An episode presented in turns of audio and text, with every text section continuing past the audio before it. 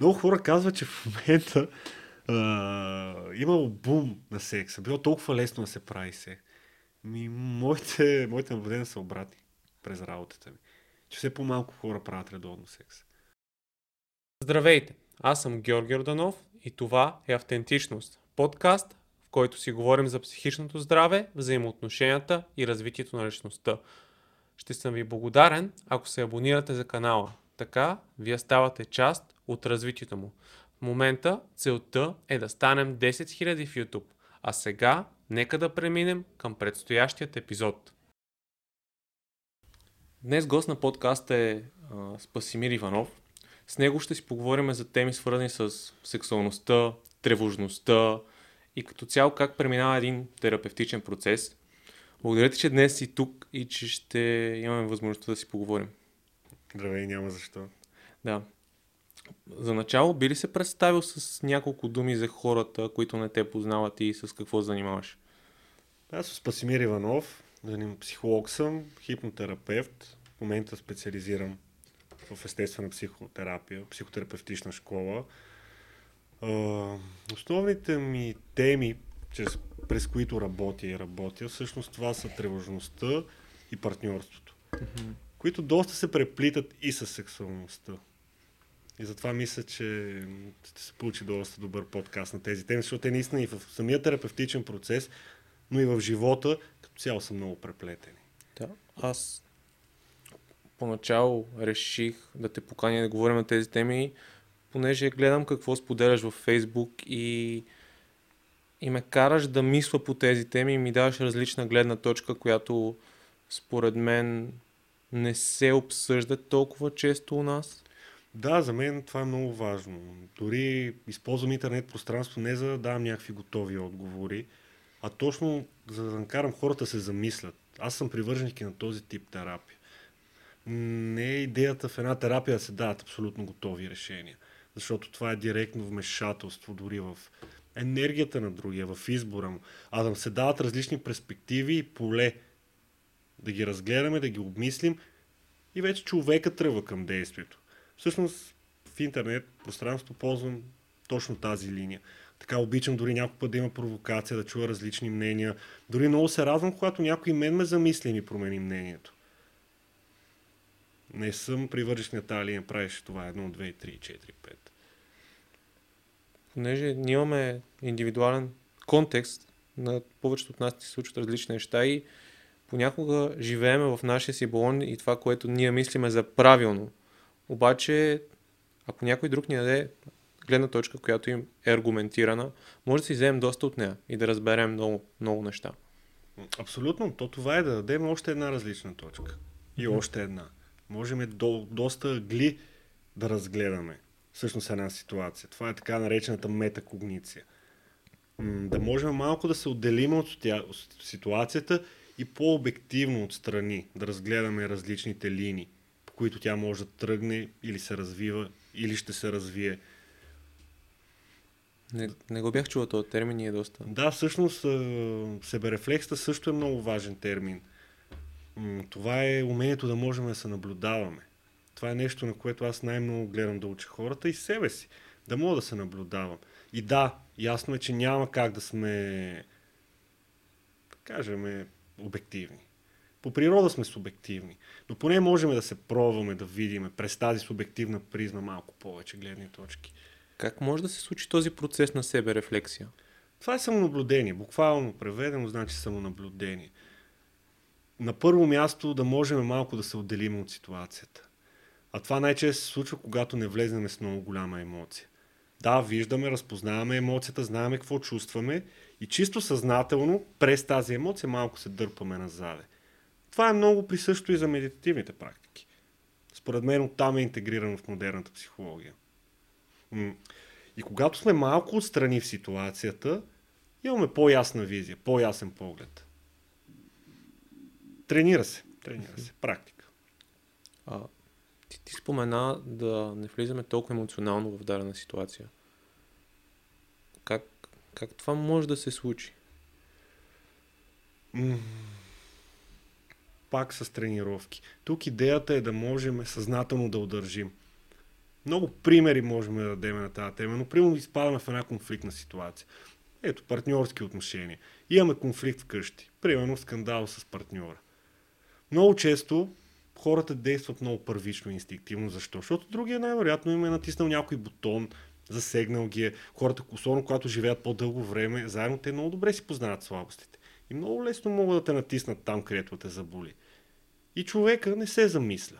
Не си дава примерно 10 на 20 секунди да вдиша, да издиша няколко пъти, да си каже, ето това е себерефлекста, да наблюдава. Ето, включи ми се, обади ми се тази травма. Когато ми се обади тази травма, аз принципно действам много директно. Ставам примерно агресивен. А когато се спреш, даде си малко време, видиш я, тогава може директно да не влезеш в този модел. А може да я заобиколиш по някакъв начин. Всъщност това е така нареченото създаване на нови невронни пътеки. Защото хората по природа сме същества на навика. И когато така наречените психологически модели, когато сме свикнали да действаме по един модел, тази пътека става много тъпка. Колкото по-тъпкана става една пътека, толкова по-автоматично се включва. И толкова по-трудно става за нас да я контролираме. Това е много свързано и с зависимостта, между другото. Да награждаваме едно поведение пак и пак и пак. Да, и то става навик. Това е точно на принципа на навиците. Защото пак казвам, това е много голяма иллюзия, която си правят хората, че си имаме толкова голяма свободна воля. Ми не е чисто неврологично, толкова много изследвания има на тази тема вече. Ние в така наречените автоматични процеси. Ние сме автоматични същества, действаме автоматично. Мозъка ни е така устроен. Но това не значи, че не може да имаме съзнателно за тези процеси. Ето е тук добавката. И да ни е нужно време да, да го асимилираме и да тръгнем в друга посока. Така е, много е трудно на секундата да включиме. Затова е хубаво малко да можем да имаме това умение да се дръпнем малко назад. Mm-hmm. И това не значи, че потискаме емоцията. Не, ние виждаме. Ние дори и даваме после време да се развие. Тук има, както има едно основно право и при отглеждането на деца всъщност. То въжи и за възрастните. Всякакви емоции са позволени, но не всякакви действия. Ето ти може да си разстроен. Дай да си позволиш да си в тъгата. Но тази тъга не ти позволява да отидеш примерно и да почнеш да рита всички по улицата. Много пак простичък пример. Или да обиждаш партньора, детето и така нататък. И това не значи, че ти няма изпитваш и няма развиваш тази емоция. Ти дори може да я покажеш, но по адекватен начин. Ето възрастният мога да каже, това, което каза, много ме заболя. Дори може да си позволиш да се разплачеш или да, когато е радост, да проявиш една така по-спонтанност, да я покажеш навън, но не чрез всякакви действия. Не, примерно, през радостта да стигнеш до една еуфория да излезнеш, примерно, по улиците. Защото това вече са манините си състояния. Тук вече ти имаме на, пак липсата на контрол и на граница. Вярно ли е, че ако забраниш една емоция, забраняваш всичките? Това е доста спорна тема, но като цяло да. Забелязал съм, че емоциите са по една линия. Когато не си позволяваш да изпитваш емоции, като цяло се обещоствяваш за всичките емоции. А те не са толкова много. Основните са 5-7, пак има спорове, но са горе до 7-8 основни емоции. Кои са основните емоции, понеже когато влеза в Google и напиша емоции и чувства и има много разнопосочна информация. Абсолютно. Аз затова казвам, че това е една от темите, които доста рисково да се говори с някаква сигурност, те са точно. Те даже ги делят до 64, мисля, че последно гледах на под емоции. Примерно основната и отдолу под емоциите. Но най-основните са, на първо място е тревога. Много често изпитваме тази тревожност. Емоцията, тревога. Тъга, радост, еуфория, гняв също. Ето гняв също е една от най-често срещаните. Тези 4-5 може би са основните и другите са техни разклонения. Една от темите, които си казахме за днешния разговор е именно тревожността. И ти какви характеристики би сложил на тази емоция? Тя е естествена. Като всички други емоции, тя и затова винаги присъства и в 5-те, и в 7-те, и в 60-те. Тя винаги е там, защото е много, много естествена за нас. Всъщност тази тревожност чисто еволюционно е обособена да я имаме. Защо? Защото тя си има еволюционна функция, тя ни предпазва тази тревожност. През тази емоция мозъка ни сигнализира, че има някаква опасност. Нещо, от което трябва да се предпазиме, нещо, което да сме на штрек. И тук вече идва големия проблем. М- че много често мозъка ни дава фалшиви сигнали. Че ние сме в опасност, че се случва нещо много страшно, нещо много опасно, нещо много голямо. А правейки една проверка на реалността, виждаме, че не е точно така. Така че ето тук пак самонаблюдението е много полезно. Добре, чувствам се тревожен. Усещам вече физическите симптоми. Усещам едно такова вътрешно треперене, едно сърцебиене, едно чувство, не мога да остана на едно място, не ме свърта на по-разговорен език. Защото, примерно, ни предстои изпит. Давам пример. И сега правиме проверката на реалността. Добре, тук ли е страшно това? Добре, може и да ме скъсна този изпит. Окей, добре. А аз съм се подготвил вече за този изпит. Тук последните примерно 5 часа ми няма да обърнат картинката, дори да седна и на стоп да съм и така. Няма ли да е по-добре за мен да отида максимално спокоен и да се опитам да покажа това, което се е оттъпкало и утвърдило, по каквото ще да стане. Ако трябва да се ява пак, свършва ли живота ми? Толкова ли е важно и трансформиращо? И ето, по този начин можем дори да си правим, това е работа с вътрешния диалог, го наричаме. Едно постоянно реструктуриране. Колко тревожността е обвързана с очакванията? Много. Много. Аз затова и дадох точно този пример. Като цяло, тревожността и очакванията върват ръка за ръка, по една линия са. И това не значи, че не трябва да има никакви очаквания. Това за мен е невъзможно. Това е пак малко New Age. Се опитва да се наложи да живеем без никакви очаквания. Въпросът е да имаме реалистични очаквания. Дори бих използвал думата скромни тук. И тогава става по-леко. Като цяло грандоманийните очаквания водят до много голяма тревожност. Защото са утопични някои от тях. Може да дадеш малко повече контекст? Пример, тук с едно неконтролирано фантазиране, което много често правиме хората. Почваме да правим едни проекти, създаваме едни образи в главата си на едно огромно величие. Отивам примерно в клуба и съм най-готиния и всички ме гледат и фантазираме при това как отивам примерно при най-готината мацка и я заговарям и тя е моя и после другата и отивам на танци примерно и там нищо, че съм ходил два пъти през живота ми, ама аз съм там направо на голямата сцена и всички ми пляска. И, и като отидеш там и не се случи, ето ти е тревожността. Няма как да не се появи, защото ти отида с едни нереалистични очаквания. И когато те не се сбъднат и не се мачнат, не съвпаднат с тази реалност, се генерира една голяма тревожност. Дори може и преди това да се генерира още много често, защото ти вътрешно знаеш, че ти не си толкова добър танцор. Че ти въобще не си добър танцор. с партньорите също. Пак е добър пример. Имаме нереалистични очаквания към партньора. Виждаме го през... Правиме проекция за него през нас. Това е много важно да кажем, че хората виждаме другите през нас много е субективен начинът по който виждаме другите. И ето създаваш една нереалистична картина за партньора, особено в началото, през идеализацията, през влюването, като цяло процеса на влюване. Има много силна идеализация в него, чисто и хормонална дори. И в един момент заживява с този човек, виждаш всичките му несъвършенства, чисто човешки, даже и повече. И ето тогава идва тревожността и разочарованието. Защото ти си имал една много нереалистична картинка за този човек, дори за семейния живот като цяло. И тя ти се разбива. Спуква се тази идеализация. И тогава има и тревога, има и гняв, има и разочарование. Това обвързано ли е с едно от нещата, които се случва в последно време е, че много по-често живеем в главата си и ние си постоянно си представяме сценарии за това как ще се развият нещата, а не ги правим и не действаме. Абсолютно. Даже тук така с колегите използвам един термин хора глави. Тя мисля, че Стефи го спомена в предишния подкаст. Хора глави. Буквално цялата енергия е горе в главата, което изисква много ресурс.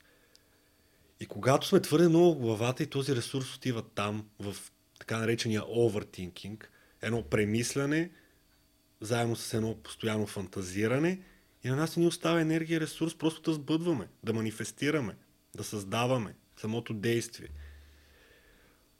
Тук още един голям проблем има за мен. Когато твърде много мислим и сме в главата, м- почва ни е страх от действието.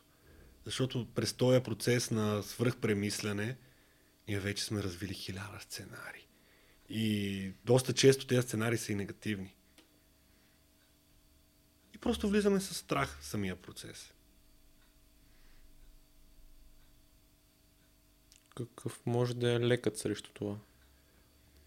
Като цяло на първо място това е реструктурирането, тази работа с вътрешния диалог.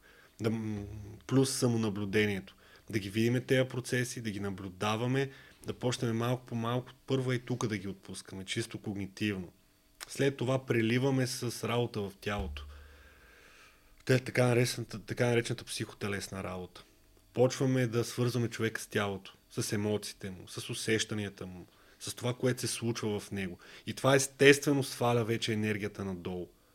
От главата към тялото. И за мен следващия процес, наистина качествен да трансформираш процес е вече процеса на медитация. С различните видове медитация. Просто да научиме да, да, усмири, да усмиряваме този ум. Този ум да притихва. На изток има една много хубава поговорка, която аз много харесвам. Винаги я казвам в работата си. Умът е най-добрия слуга, но най-лошия господар. А ние живееме в общество, което правиме ума господар. Ума е на пиадестал. Той е светия грал. А неговата функция не е такава. Затова има чак толкова, има толкова невротичност, такъв бум на тревожни състояния и като цяло на психически заболявания, дори бих казал. Заради тази нарушена връзка ум-тяло. А, когато се слушам и си мисля, че едно от нещата, които могат да ни помогнат да подобрим тази връзка между ум и тяло е да, да подобрим връзката с емоциите си и да може да ги на първо място да разбираме кои са те. Емоциите се съдържат много в тялото. Това е втората част, за която говорихме. Въпросът е, че ние не им обръщаме внимание. Ето тази топка свита в стомаха, ако успееме да я усетиме, да влезнеме в нея, да я чуваме, да я видиме, също тя издава тревожност. Или този силен пламък, загряване в гърдите с ускорен пулс, показва гняв. И така нататък. Ето, правиме ги тези връзки, изследваме. Добре, ето, сви ми се стомаха. Трудно ми е да дишам. Почвам да се дереализирам. Значи съм много тревожен. На какво се дължи тази тревожност? Какво се случва с мен? И ето, примерно виждаме, знаем, че сме на изпит на следващия ден. И ето почваме пак от първата крачка. Реструктурираме. После пак връщаме тялото. Примерно ползваме някоя дихателна практика. За да отпуснем този слънчев сплит. Ето продължаваме трета крачка. Примерно за 15-20 минути след като сме разпознали емоцията, видяли сме я, направили сме това реструктуриране, че тази, тази проверка на реалността, че ситуацията не е толкова страшна, след това вече си позволяваме и наистина едно примерно 10-15 минутно смълчаване, затваряне навътре. А в началото този процес ще бъде ли по-дълъг? Тоест, да, да може да, да направим всички тези стъпки. Има ли тук елемента на да, да се тренираш? Със сигурност го има, но съм забелязал, че много зависи от човека. Някои хора идват много готови за терапия, други не чак толкова. Както ние казваме, доста често шегуваме, когато човек се е настрадал, аз обичам да казвам, когато му е писнало и наистина е готов, нещата могат да станат доста бързо. Когато не е стигнал този момент, могат да станат и доста бавно. Някои пъти години дори. Затова аз примерно правя подбор на хората. Правиме предварителен разговор, писи с тях, пращам им стати да четат, да гледат клипове. Наистина са подготвени за процеса, за начина по който аз работя, за визията, която имам. Да се усетат дали са готови за това нещо. Точно поради тази причина. Да, може, да мога аз да съм максимално полезен за тях и да намалиме процеса, защото аз наистина не обичам дългата терапия. М- не обичам, примерно, 10 човека, 2 години постоянно да са при мен. Това не е моят начин на работа. А, обичам да пусна максимално рано човек и той да продължи по пътя си. Аз просто да съм един трамплин за него да кажем, помощник, една патерица дори в търсенето и растежа. Това, което чуваме е ясна комуникация. Да, много ясна и директна комуникация. За мен това е задължително в терапията. Защото през нея създава доверието, което е основният предуктор за успешна терапия. Каквито и техники да правиме, когато няма много хубаво създадено доверие, една емпатийна връзка. Това много го има в гешталт терапията, между другото. И за мен е много важно. Не е ли създадена тази хубава връзка, този хубав рапорт го наричаме, много е трудно да стане качествен процес. Без значение техниките. Дали ще работим повече когнитивно-поведенчески, дали ще работим повече с хипнотерапия или повече, примерно, с дори ще интегрираме йога практики, психотелесна работа, няма никакво значение. Когато е, няма тази хубава здрава връзка, просто процесът някакси много бавно и мъчително върви. И за двете страни, това е важно да кажем, че психотерапията е двустранен процес. А тук пак и всеки човек да, да, да намери своята динамика в, в отношенията и в начина по който иска да, да общува. И аз нещо, което искам да добавя е, че дори не само в терапията, във всички отношения, които имаме, колкото по-ясна комуникация имаме, толкова по-добри ще са тези отношения. Тук не съм съгласен. Ще кажа защо. Интересно. А, ще кажа защо. М- има една фраза, че истината е най-големия убиец. М- и тук много често има вероятността да минеме границата. И да започнем през тази директна комуникация да казваме истини, които човек още не е готов да възприеме и да понесе.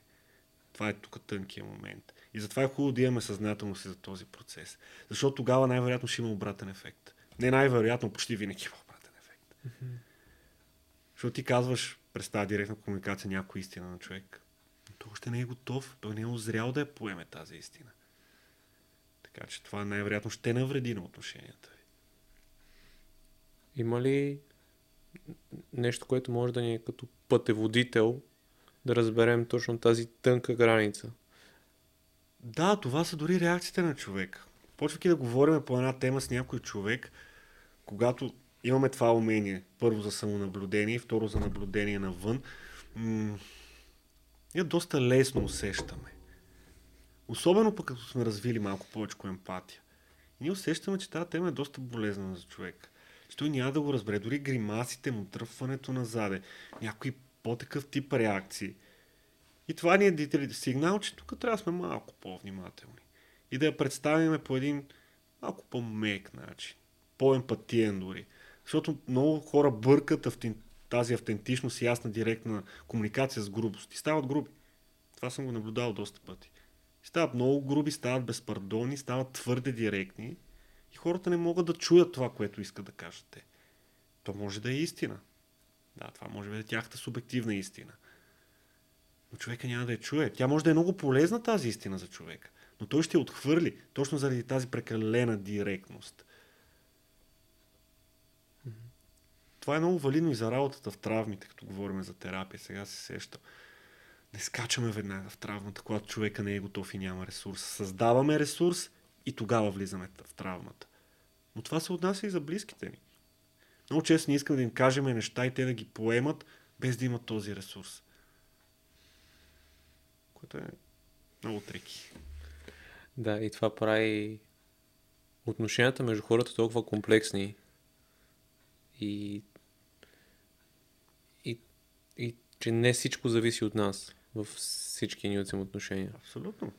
Цяло процеса на общуване двустранен, тристранен, социален дори като цяло през обществото и неговите норми, възприятия, култура. Така че абсолютно да. Затова да възпитаме емпатия, този усет, дори за мен е малко по-важно от а, тая толкова директна комуникация. Според мен може, това, това може да ни бъде по-полезно. Да можем да идентифицираме ситуацията. Абсолютно. И да приемаме човек. Тази емпатия. Да можем да разбереме неговата гледна точка. И, и след това да може да му върнем по начин, който той ще разбере. Давам ти много прост пример. Ето, ясна и директна комуникация вкъщи. Казваме си всичко с партньора, говориме си. Примерно, минава 4-5 години, от 6-7 от връзката. И в един момент, така, тая идеализация, тая така наречена любов, пеперовите в стомаха изчезват. И ние дори почваме да изпитваме едно безразличие към човека. Гняв, тревожност с него. И искаме да сме много искрени. И му казваме, примерно, човек, извинявай, ама не те обичам вече. Дали той ще го може да го поеме това нещо? Или през един усет за емпатия, може да му кажем, усещам, че нещата се промениха. Ти виждаш ли го? Усещаш ли го и ти? Дай да седем, дай какво мога да направим по тази линия? О, тема на семейна терапия. Или дай да направим някакво пътешествие тук за две седмици, да пообиколиме, да оставим децата на бабите и да си починеме. Хубаво пак да се свържем, защото аз много те обичам. И аз знам, че те обичам. Ето, виждаш ли каква е тънката разлика? Много хора си мислят, че директна комуникация е това. Да ти кажа обичам ти, после да ти кажа не те обичам. Не е това. А второто нещо, което описа, не е ли също така директна комуникация? Тоест ти пак заявяваш нуждите си, но го обличаш по по добре структуриран начин. Точно през емпатията. Аз точно това визирам през цялото време, че няма ли този усет за емпатия и любов към хората, няма как да ни се получи директна комуникация. Ще е груба. И много хора го правят, аз за това го казвам. Просто го наблюдавам, много хора го правят. И казват, аз съм толкова искрен, аз съм толкова истинен, аз съм толкова автентичен. А ти просто си груб. И нямаш емпатия. И имаш трудности да комуникираш. Комуникираш. Да. Затова е важно да ги направим тези разграничения. И затова те върват заедно. Иначе това не е ясна и директна комуникация, това е просто грубост. И това са елементи, които когато ги почнем да градим, то почва да ни се получава цялото нещо. Да, аз съм забелязал, че когато се свържат тези двете, okay. тогава се получава наистина една хубава комуникация. На много нива, не само вкъщи, и в работа, с приятели. Максимално много сфери обхваща от нашия живот. Защото ние общуваме почти постоянно. По природа сме социални същества. Така че би повлияло на много, много, много линии. А, ти спомена от тук там за партньорските отношения, че са ти интересни. Кои са нещата, които виждаш като трудности, които се случват в момента и с какви заявки хората идват при теб? Да, последните, особено две, две години и половина, доста семейна терапия права. Просто така се случват нещата. Търсенето е в тази насока. Почти винаги почваме да работиме за тревожност, примерно, и веднага се развива отзаде тази семейна партньорска динамика. Основното нещо, което наблюдаваме точно това, което почнахме в началото и ти каза. Хората са твърде много в главата. Това ги отдалечава от тялото, оттам се разбива интимността. Като говорим за интимност, не говорим само секс. Секс е част от интимността, но интимността е нещо по-голямо. Това са целувките, ласките, така нареченото гушкане, споделяне. И да, вече те се преливат с секс. Това вече почти го няма. Постоянно идват двойки при мен, където те наистина не правят секс. Няма интимност, не спът заедно, не се целуват, не се прегръщат, не споделят по този любовен начин. И това в един по-дългосрочен план няма как да не разбие отношенията. Всеки е в главата си, всеки е в мислите, всеки е в работата, всеки е в парите, в някакви сметки, в тези иллюзии, за които говорихме, някакви фантазии, които му пречат да е тук и сега. Защото интимността е акт тук и сега. Тялото, като прави секс, прави секс тук и сега. Тук сексуалозите много често се шегуват, че умът е най-големия враг на секс и то е така. Защото тук даваме винаги пример с оргазъм. Един оргазъм, качествен оргазъм, всъщност е малка смърт за егото. Както една медитация. По това много си приличат. Ума изключва, ума спира. За да получиш качествено удоволствие, наслада в момента, преживяване, ума трябва да е максимално изключен. И ето тези линии много се насъбират. И тогава те почват да се чудат, ама ние нямаме добра комуникация. Как да имате тази добра комуникация, когато вие живеете като партньори, обаче без интимност? Това не ви ли прави се квартиранти? Вие живеете като се квартиранти или като някакви хора, където отглеждат някакви деца и очаквате да се чувствате добре като партньори. Без да правите действия необходими за скрепяване и изпотяване на това партньорство.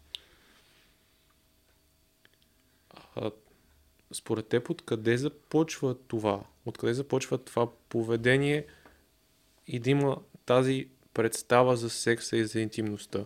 Възможно ли е част от това да идва, да кажем, от родителството и как сме отгледани от... Това е първият въпрос, който ги питам, между другото, на първичната сесия. Да ми разкажат малко повече за родителите им. И не да направят една ретроспекция, а по-скоро през емоционалния елемент. Как си ги запомнил, как си ги усетил, Държаха ли се милост един с друг? Усещаше ли любов, интимно, свързване между тях? Или се държаха като секвартиранти и спяха в отделни стаи? И никога през живота си не съм ги виждал, примерно да се целуват, да си кажат, че се обичат. Това може много да покаже. Напоследък не знам защо ме преследва този модел. Постоянно идват клиенти с партньорски казуси, така наречените едно време военно-учителски семейства, с баща военен и майка учителка. Просто последната година, да кажем, синхроничност, но постоянно имам такива казуси.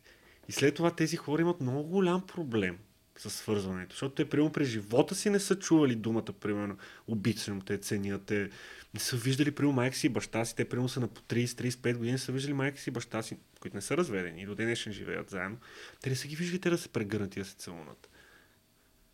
Това няма как да не влезне като модел в главата на това дете, после тинейджър и така нататък. И ние почваме да го градиме това модел. Почваме да нормализираме другото.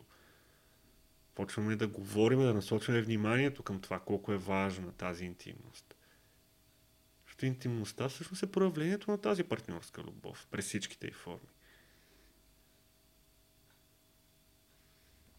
Хора глави, хора са квартиранти. Така бих описал работата ми последните три години. И как, как може да излезеш от този модел? От това да, да не си виждал това и да започнеш да приемаш, че има и друга перспектива? На първо място, през създаването на това доверие, за което говорихме. Създава се доверие в кабинета, защитена среда, което малко по малко ти дава самоувереност да се довериш и отвън вече не в защитената среда, така наречения реален живот. Въпреки, че терапията е част от реалния живот, да го направим това разграничение. Без тази защита, да мога да си позволиш да си уязвим, да мога да си позволиш да покажеш емоции, да ги споделиш по адекватен начин тези емоции, да си позволиш да щупиш този модел на ригидност, примерно за предишния пример, който говорихме. И да изненадаш жена ти, примерно. Да отидеш е така без причина вкъщи с букети да изведеш, да си взел билети за театър и след това просто без да сте си вкарвали в графика точен час, просто да правите секс. Или да я вземеш от колата след работа, да си организирал всичко, да си закарал децата при бабите и да отидете примерно на спа уикенд. Ето ти едно много елементарно разчуване. Което човека, когато тук му се промени настройката, много лесно го прави. Защото това са неща, които много лесно могат да се случат. А не се случват единствено и само заради кажа тук.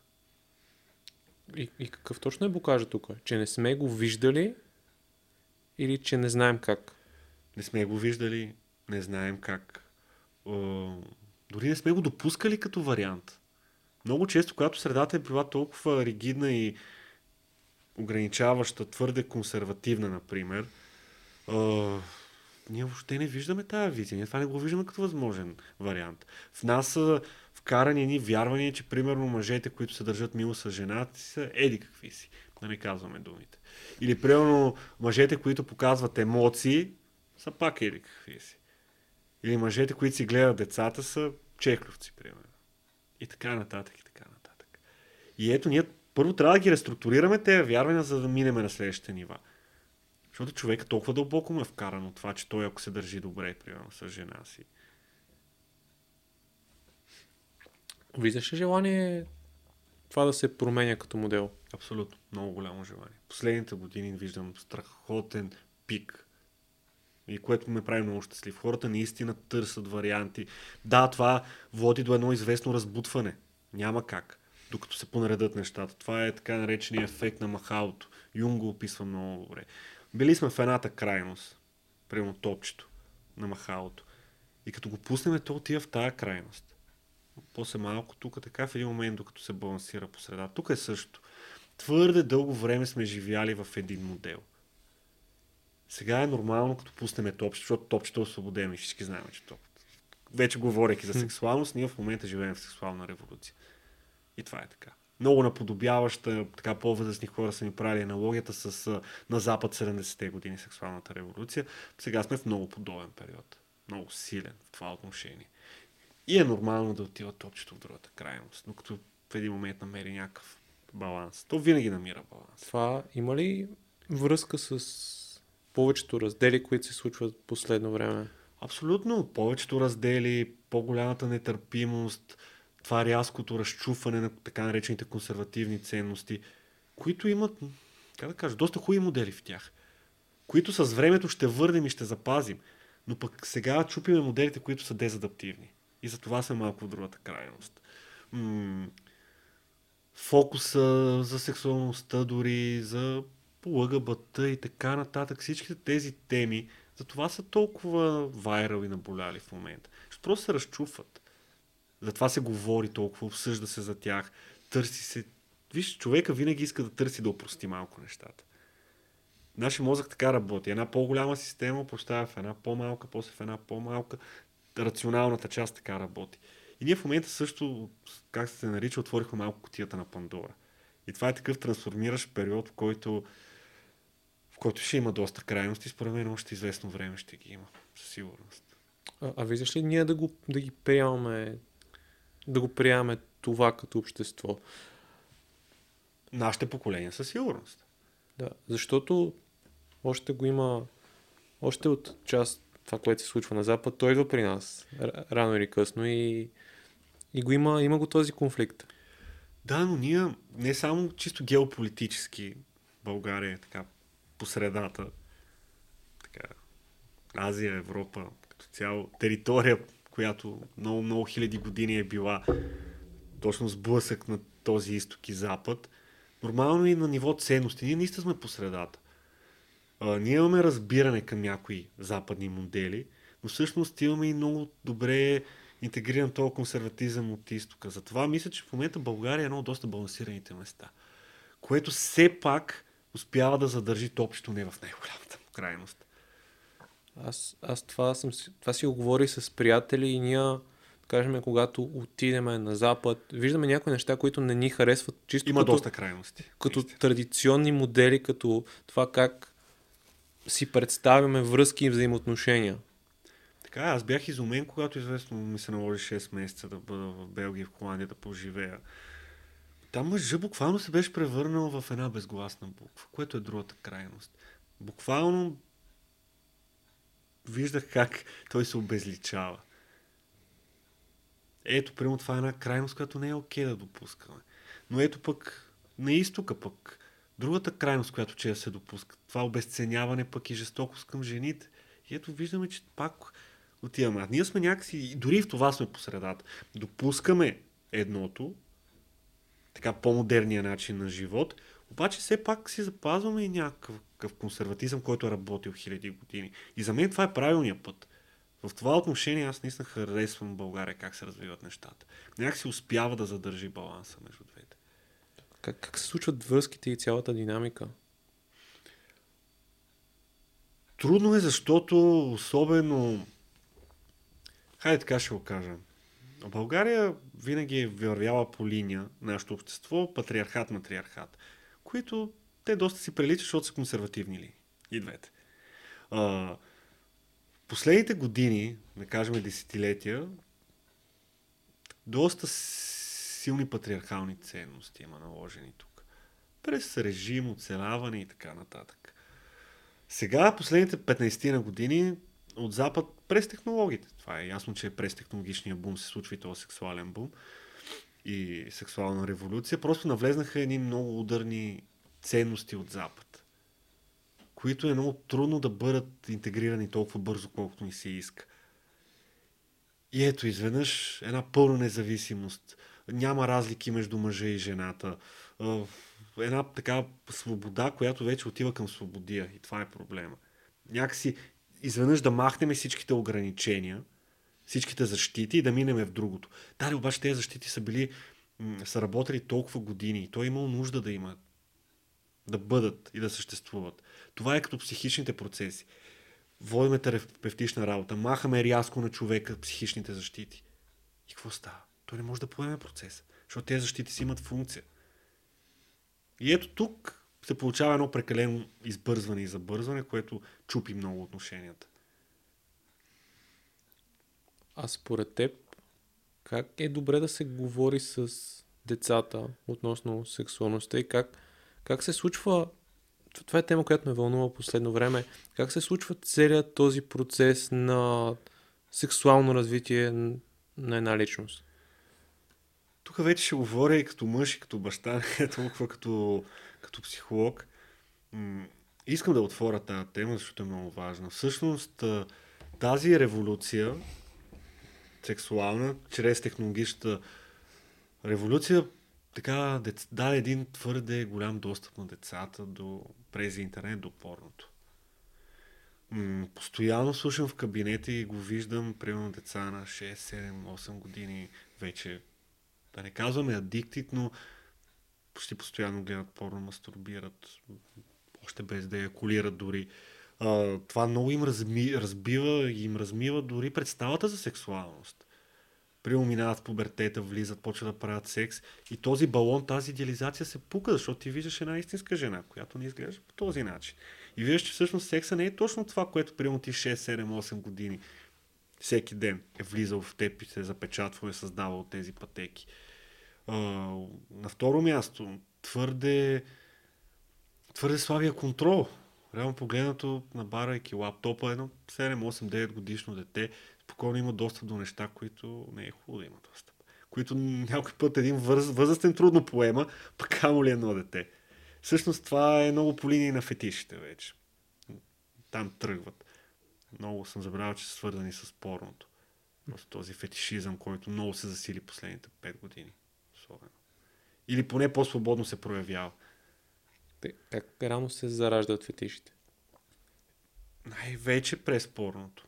Защото ти си имаш тая база. Примерно ти имаш един по-мазохистичен характер, една по-мазохистична характерова структура. И виждаш порното всъщност какви неща могат да правят там. И това намираш един отдушник, но фетишите не са здравословен отдушник за мен.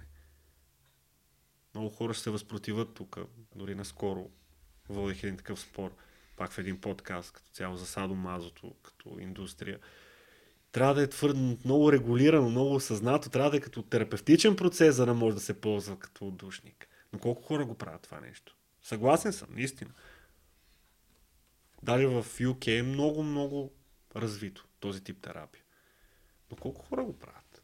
Или колко хора просто почват да се развихрят с тези фетиши в обществото, с приятелките си, с сексуалните си партньори и така нататък.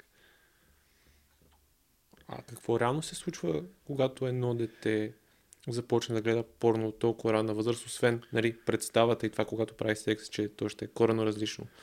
При момчетата се получава едно обезчувствяване. На самия член. От свръхмастурбация много често се стига до един момент, който вече мъжа не може да якулира. Или хипертрудно якулира, само чрез мастурбация. Прямо не може да, да якулира по време на секс. Това обезчувствяване води до много, много понижено усещане за самия секс. Удоволствено усещане. Това е много често срещан проблем. Мисля, че всеки втори, трети мъж от примерно двама-трима от 10 го имат. Дори когато си говоря с приятели, с близки. Просто виждам колко масов феномен е. Защото, примерно, в момента мастурбацията е нещо то е бум, буквално. Всеки дневие. От 7-8 годишен до 50, пример. А мастурбацията, да, може да е примерно едно е да използваш примерно веднъж седмично за чисто физиологични нужди. Да отпуснеш друга всеки ден да си в това.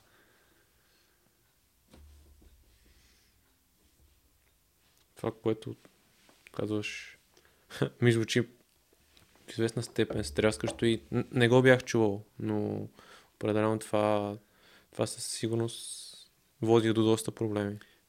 Още един проблем. Чрез потъването в тази порно вселена, някак си губиш усещане за нормални отношения и интимност. Защото там е, погледни какъв тип порно се предлага. Май степ, систър, май степ, така, така, така, така, така ти просто губиш представа. Едно дете губи представата за нормалните динамики в едно семейство, партньорски динамики. Това също е линия, която много се отразява. И детето няма как да го смели само това. Много е трудно, примерно, 9 годишно, 10 годишно да го смели. и да може да го разбере. Ми не, то се запечатва като модел в него. Още на много рана възраст. Да. То като цяло, виж, тук има и другия момент, че около 8-9 годишна възраст повечето от момчета и момичета са си открили сексуалността. Но нямаше тези стимули. Примерно ние като бяхме малки. Там и да мастурбираш много повече през фантазност, по съвсем друга линия. Докато сега това много малък те залива. Аз не казвам, че има нещо лошо, толкова лошо в мастурбацията. Да, да, аз, аз съм... Разбрахте, но е добре да го сложим като уточнение да. и това, че визуалната стимулация променя но, цялата перспектива. Точно това много влияе и също на секса после. Тая визуална стимулация.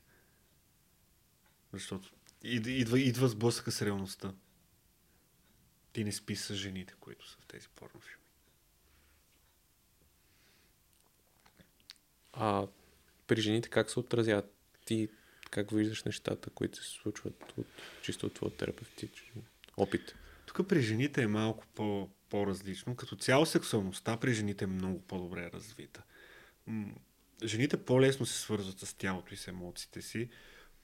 Чисто и физиологично при тях оргазма е по-различен, отколкото при мъжа. Там не виждам толкова сериозни проблеми. По женска линия. По-скоро ограниченията и проблемите при жените идват по тази линия влизане, прямо в роля на майка. И това абсолютно мъжа ми, партньора остава на заден план и аз потъвам изцяло към детето и фокуса е изцяло там. Това много нарушава сексуалната динамика. Или това омъжествяване на жените. Буквално мъже в женско тяло.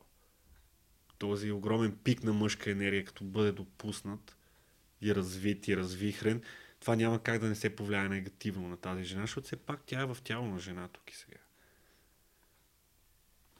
По-скоро тази линия наблюдавам аз при жените. Тези две линии. Mm-hmm. Много често.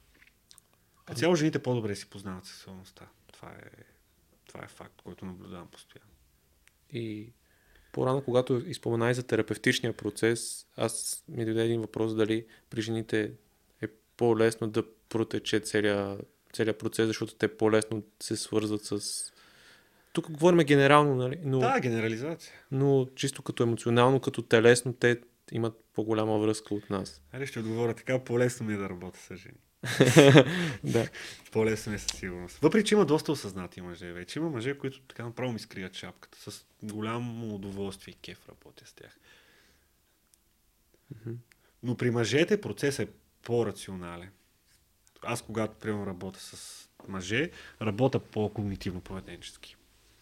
През тази малко по-голяма рационална. През логиката. Доста повече логика, да. Дори емоциите ги свързваме постоянно с логиката. При жените няма толкова нужда. Защото едно по-добре си познават. Те просто знаят тая емоция. Аз го усещам и това гняв. Много по-лесно го изкарат. Ето той това ми каза и това такъв гняв. Нали, аз го усещам как... Докато при мъже това е много по-трудно. Да, може би ние повече се отделяме от главата надолу, не чувстваме. Абсолютно. Много по-често виждам мъже, които са обеществени. Чисто телесно. Обеществяването е доста, доста голям феномен, който наблюдава. И това пак е заради цялата да. енергия горе. Няма как. А, а друго нещо, което да се върнем за това как обществото възприема сексуалността и всичко, което се случва, е един от страховете, който има за по-либералните възгледи, да кажем, хората от, от LGBTQ и всичко това, е, че децата ще, едно дете на 4-5 години, ако види такива хора, ще промени сексуалната си ориентация. Което според теб това така ли се случва? Не го приемам по този начин. Винаги има хомосексуални. И винаги ще има.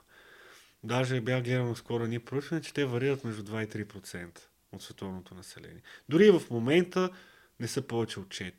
Това, което гледах последно. Няма някаква огромна разлика, примерно. Има 1% разлика. А, въпросът е, че твърде много се говори за това и според мен това притеснява някои хора. Mm-hmm. Защото е хубаво да се говори.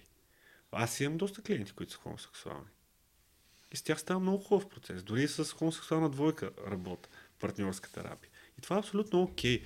Въпросът е, че в един момент се получава една твърде преекспонация. Фиксация. Фиксация. Точно. Тук много точно използва термин. Аз вчера имах една много готина сесия, където това обяснявахме. Когато имаш фокус към нещо, е хубаво и здравословно. Когато този фокус мине с фиксация, вече не е. Тук е абсолютно също. Хубаво е да имаме фокус към тях. Хубаво е да те са навсякъде около нас. Всички имаме приятели, познати, роднини. Аз имам и приятели, роднини и клиенти. И хубаво да имаме фокус към тях, към техните нужди, да говорим с тях и така нататък, и така нататък. Но не да се фиксираме. Защото реално погледнато те не са много те, те, са едно. те си част от нас, просто този, тази част от обществото. Те дори се отделят сами някой път. Затова казвам те. Те са част от нас. Те са никаква, абсолютно никаква разлика. А, и тук се получава едно противопоставяне през това отделяне.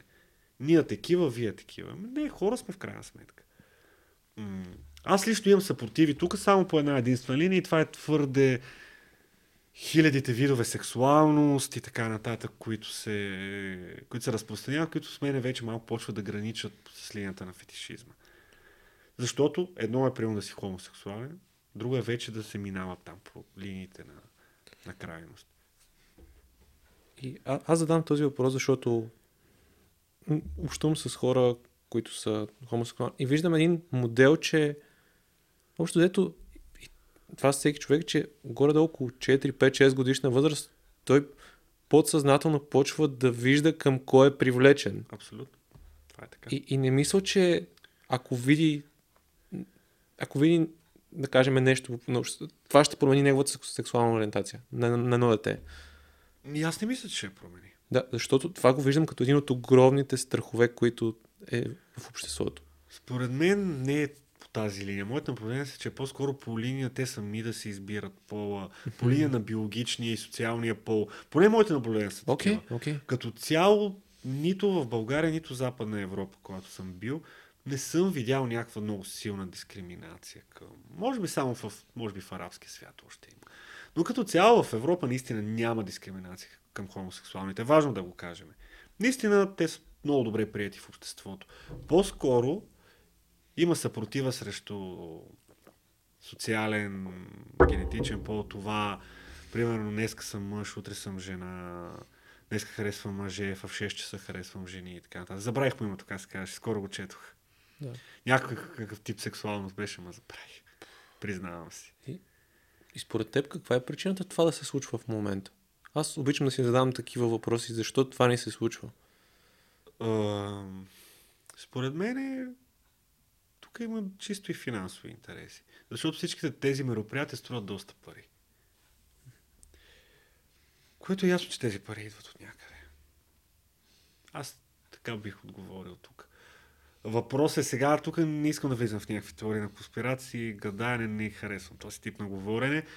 А, защо и как? но до тук е видно, че това, тук се инвестират доста пари и внимание в тази сфера.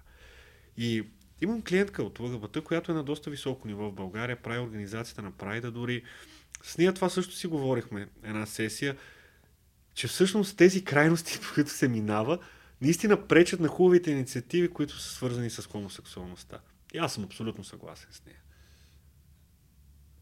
Защото дори прайда вече на моменти се превръща в не парад на хомосексуалността, каквато е идеята му, за мен поне, моето разбиране в малко неща, които не са много готини, според мен. Има повече агресия и конфликт. Твърде много агресия. Дори твърде много, твърде агресивно показване сексуалност навън, така бих казал. Което за мен вече това е, ето това може да е проблем, примерно за подрастващото дете. Mm-hmm. А не, че някой е хомосексуален. Няма абсолютно никакъв проблем. Абсолютно съм съгласен. И аз наистина последните години доста хомосексуални хора ме сблъска живота по всякакви линии. И те наистина няма никаква разлика тук, буквално. И за мен е важно да ги подкрепяме, да се опитаме да ги разбереме, да не ги отхвърляме, но пък все пак да слагаме една здравословна граница към другото. Трябва да има някаква граница. Не може без граница. Иначе отиваме в една анархия, ако няма ето едни очаквания, примерно за 3, 4, 5 години, да назрее един процес, примерно който хомосексуалните двойки да могат да осиновяват деца. Най-вероятно това ще е възможно един ден. Но чисто психически обществото има нужда от време да се настрои за този процес. Да се интегрираме. Абсолютно. Абсолютно. И още много примери може да даме по тази тема. но когато те слушам, си мисля, че сме на, така, на добър път в интеграцията на сексуалността и на, и, и на разбиранията у нас. Абсолютно. Аз мисля, че като цяло в Европа тая линия вече е прескочена и премината. Линията на хомофобията е така да я наречем. А, аз това, което имах преди, че у нас е по-балансирано, докато в Европа още има по-голяма крайност, колкото ние имаме тук. А, това е със сигурност, но те много рязко влезнаха някак. Нямаше плавност. Някакси за 10 години просто е, една огромна трансформация. Затова всъщност и толкова сила набират определени консервативни прослойки и партии от обществото. И хората се чуват и казват, е, как може за тези толкова хора да гласуват, как във Франция, приема за Люпен гласуваха 30 милиона. И разбира се, всяка една крайност създава обратна по отговор крайност на другата линия. И това хората не знам защо се опитват да го отхвърлят някакси. Затова политиката пък е най-добрият пример да го наблюдаваме това нещо. Тук ние сме еди какви си про, про, про, ние сме анти, анти, анти. И тези ядра почват да трупат, трупат. Но обаче в един момент центъра събира. И центъра управлява. Политиката е наистина добър пример за това, го Много трудно е крайност да победи център. Защото крайността създава друга крайност, те почва да се разкъсват и се самоизяждат. И колкото повече водиме диалози и, и намираме там, където е, толкова повече ще бягаме от тия елементи, които са крайните. И ето тук пак идва. Емпатията, възможността да проведем нормален разговор. Този такт, докъде и как. Той въжи и за обществото. Има теми, които на определен етап са твърде чувствителни и не трябва толкова рязко да се борави с тях. Пак влиза този такт. Примерно, COVID и така нататък. Всички доста бяхме година и половина-две в това нещо. И, има, и виждаме как точно такъв тип теми пораждат огромни крайности. Това месоядни, вегетарианци, всички тези теми, които се сетиш, консерватори и левичари и така нататък, така нататък.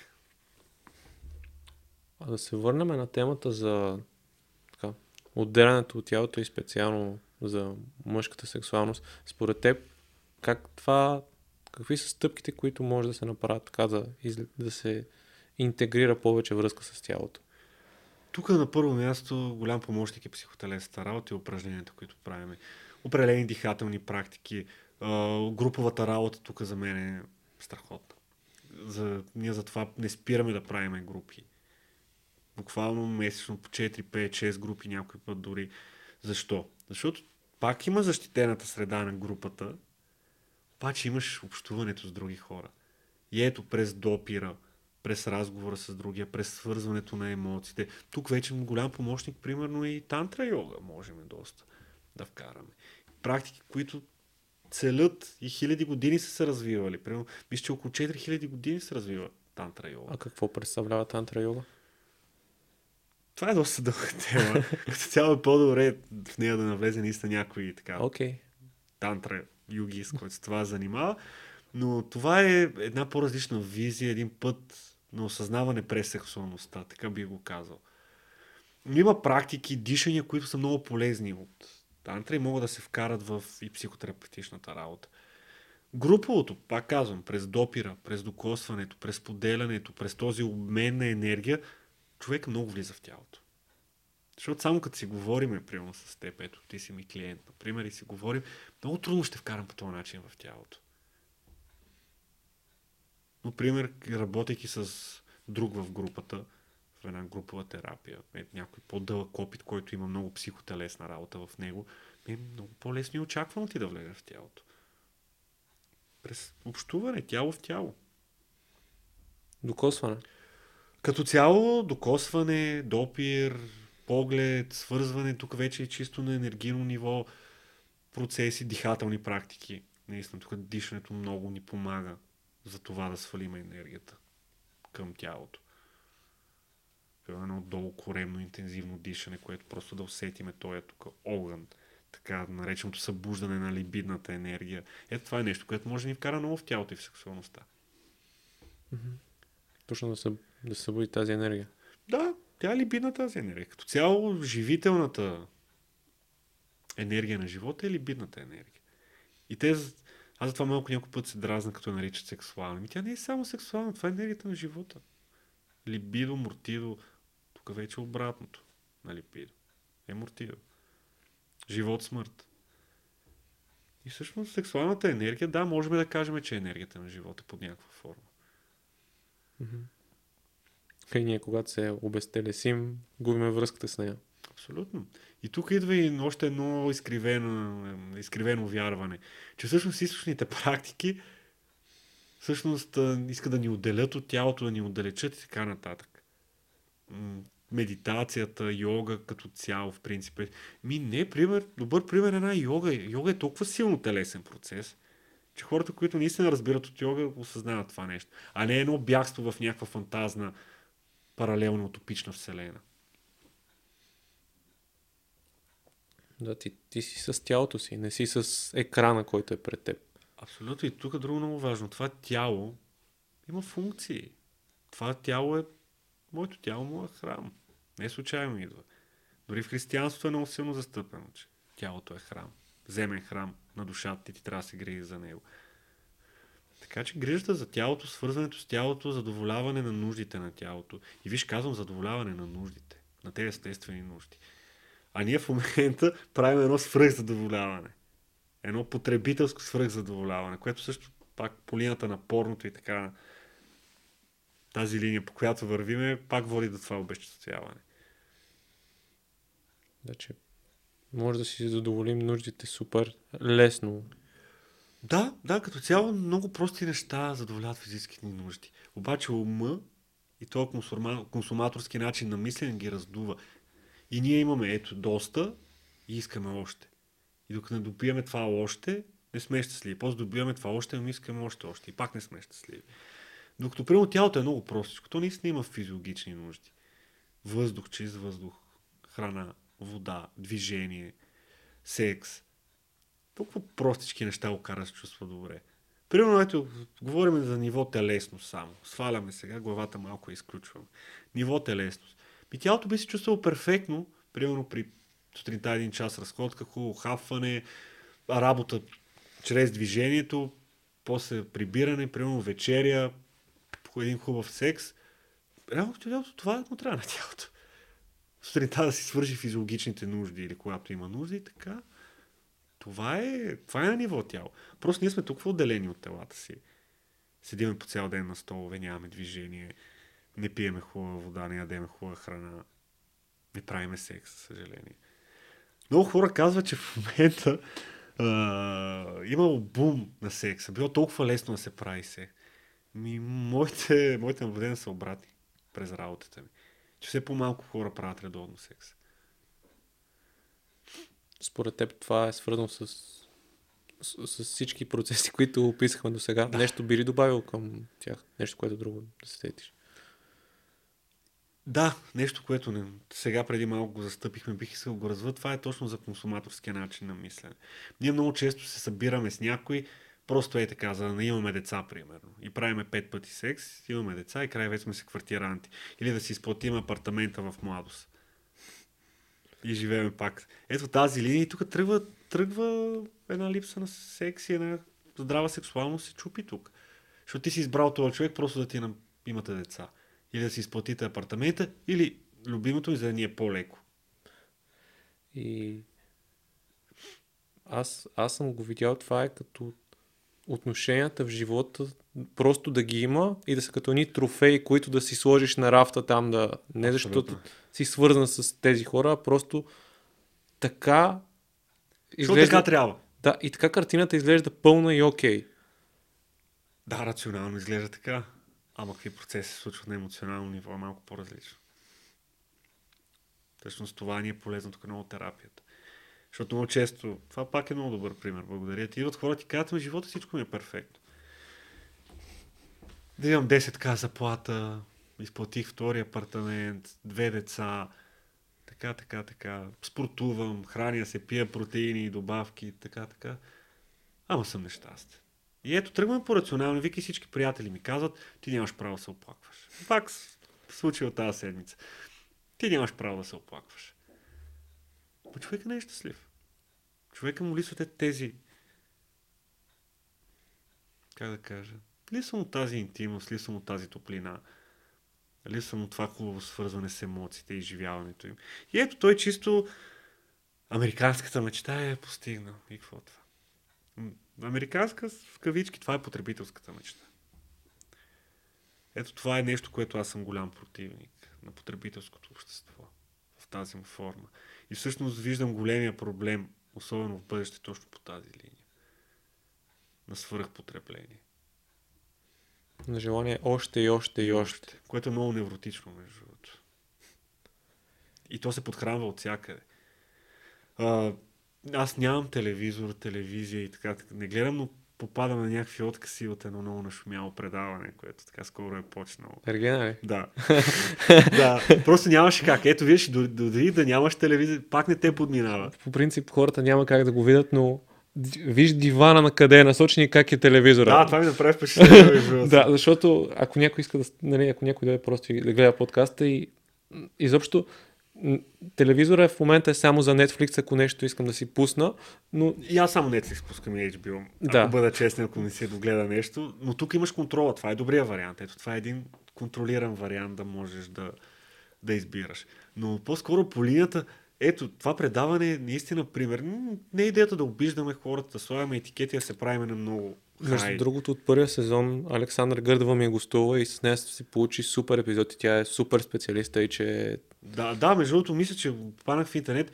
А, не, тя, тя е една от малкото, едно от малкото момичето, което ми направи впечатление. Да. Това, което съм гледал в първи сезон, хубаво впечатление имам. И тя наистина е много добър специалист в нещата, които прави. Но по-скоро тук визирам не толкова хората дори вътре, които са в това предаване. Аз това казвам, че не искам да е толкова фокуса на там, а идеята му. Ето това пак потребителското. Там отива един мъж и ще избира от 15 жени и те ще му се доказват и ще правят хиляди неща за него.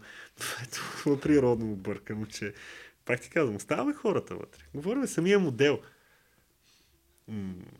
това ли е примера? То е точно потребителски пример. Ще пробва малко от едната, после малко от другата, после малко от пета, после малко от десета и накрая ще избера, а това, което избера, най-вероятно няма ми харесва, после ще го захвърля, после от нови 15 пак ще избирам. Това въжи и за жените как избират мъже, просто там формата мъж избира. Но ето този начин на мислене не ми харесва на мен. А ти как, как виждаш раздялата? Защото а, в разговора ние описахме като два модела.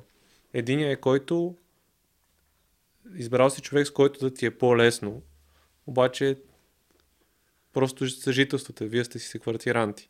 А другия модел е този, който е постоянната смяна и консумирането на хора. Абсолютно. Да. Как, как ти си, т.е. как, малко по-философски, как Изневярата е... Какво представлява? Изневярата? А, не изневярата, раздялата. Чакай, че, чакай, че отидох някъде тотално друга. Да малко ми извяха мислите, да. Но раздялата, това е темата, която... Така... И раздялата е абсолютно естествен процес за мен. Ако mm-hmm. ме питаш,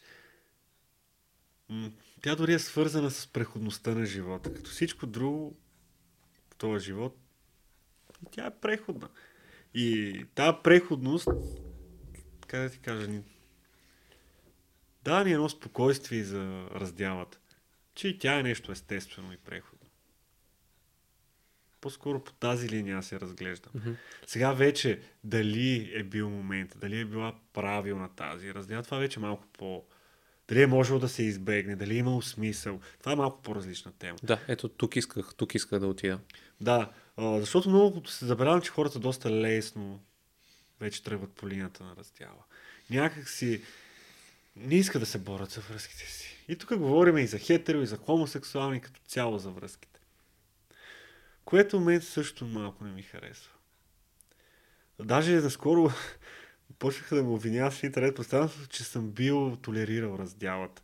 Нещо, като бях толкова изумен. Даже леко се посмях, признавам си.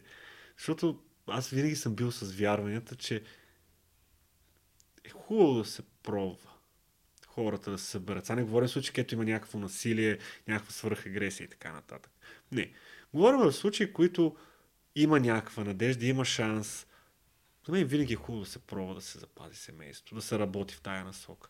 Но, когато няма какво да се случи повече, когато е изчерпана тая връзка, разделът идва като нещо абсолютно естествено и нормално. И това не значи, че, не, че поощряваме разделите. Не. Това значи, че просто нормализираме разделата.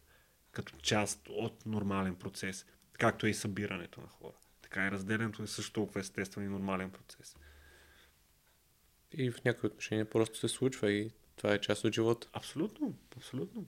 То това е точно готиното на живота, че някакси ти искаш да контролираш всичко, но не можеш да го контролираш. И всъщност е хубаво да се изненадаме от живота, да го позволяваме малко ни изненада този живот. Не да си искаме всичко. Да. Той без това ще ни изненада, но като сме и така сковани, контролиращи, много трудно да, да изпитаме удоволствие от тези изненади на живота. Докато се пуснем малко повече, отпуснем този невротичен контрол, става по-лесно и това. Да, и, и точно този контрол, който да през дишане или през някакви практики, които е така да практикуваш на ежедневна база и да, да, да развиеш навик. И един от последните ти постове, който ти беше пуснато, да пуснеш, да пуснеш нещата, които вече не са за тебе или са, са си взели частта от живота. Абсолютно. И това е много трудно. Защото на хората преливаме и тук. Казахме, че хората сме същества на навик. И затова ни е толкова трудно да пускаме.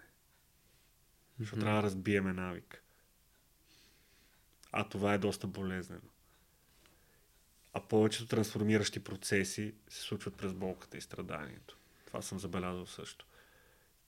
Те са също едни двигатели на промяна и растеж. Защото ако не ни боли, ние много лесно оставаме в навика и си седиме много дълги години в него. Обаче, като ни заболи малко повече и се размърдваме. Това пак и прелюдия за това, което ти казах в началото за терапията. А, защо е хубаво човека да се е понастрадал малко, като идва при нас. Защо процесът тогава е много по-качествен. Защото човек е много повече в това всъщност да бъде. Да бъде, буквално е амин. Много хора се чудят защо всички молитви има амин и защо е толкова важно това е амин. Буквално амин значи да бъде. Можем и майната му да кажем дори. Пак ще се замени. И ето човек, когато е стигнал това ниво да бъде, той е вече много готов да трансформира и да работи. И тази болка го е стимулирала да създава нови навици, нови модели, да променя и да трансформира старите. Това е. Това е много така, интересно прелюдия към края на, края на разговора. И нещо, което искам да те попитаме е какво на теб последно време ти е направило впечатление? Нещо, което ти си сторило интересно като книга, като филм, което си гледал, което хората биха могли да видят. Дори да не е свързано с терапията или с нещата, които си говорихме до сега.